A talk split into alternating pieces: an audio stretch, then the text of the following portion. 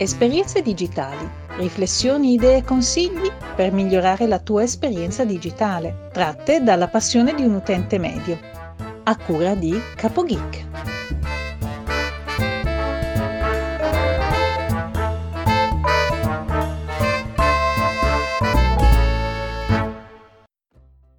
Salve a tutti, benvenuti da CapoGeek e bentrovati a un nuovo episodio di Esperienze digitali. Oggi, secondo il nostro nu- nuovo piano editoriale, vi parlerò di un'applicazione. Come avevo parlato la settimana scorsa di eh, eCam Live, che era quel software che serviva appunto per fare le dirette live tramite Skype direttamente su YouTube o su eh, Twitch, oggi vi parlo invece di Call Recorder for Skype uno dei prodotti della ICAM che se acquistate ICAM Live a un prezzo di 79 dollari. Vi trovate all'interno anche col recorder for Skype oppure potete acquistarlo separatamente a 39 dollari 95 se non vi interessa ICAM Live. Questo è eh, uno strumento che serve appunto per registrare le chiamate da Skype. Le registra in automatico. Ogni volta che si attiva Skype si attiva anche col recorder la particolarità di questo software è che si può registrare sia l'audio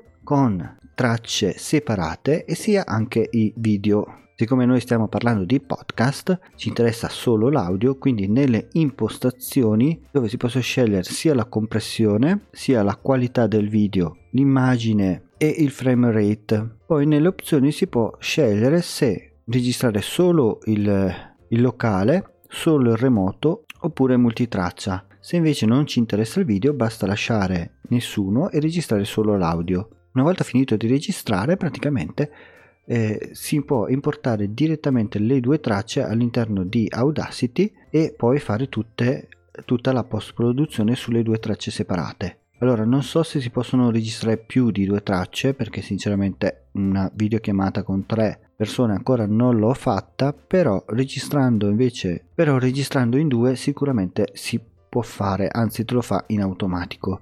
Quindi se non vi interessa iCal Live, non volete registrare video andare in diretta o cose varie, allora vi consiglio invece Call Recorder. Se iCal Live non mi ha ancora convinto del tutto per registrare le live e mandarle in diretta, per registrare invece le chiamate eh, da Skype col recorder devo dire che ha una buona qualità. Quindi ve lo consiglio, anche se come ripeto non so se più di due tracce le registra oppure registra solo il canale in entrata e il canale in uscita, questo devo ancora testarlo, però la qualità de- della registrazione devo dire che è molto molto alta.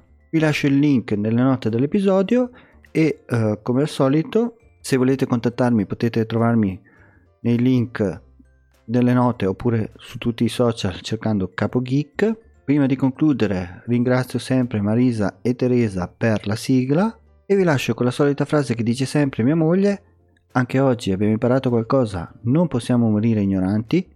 Un saluto da Capo Geek e ci risentiamo nella prossima puntata.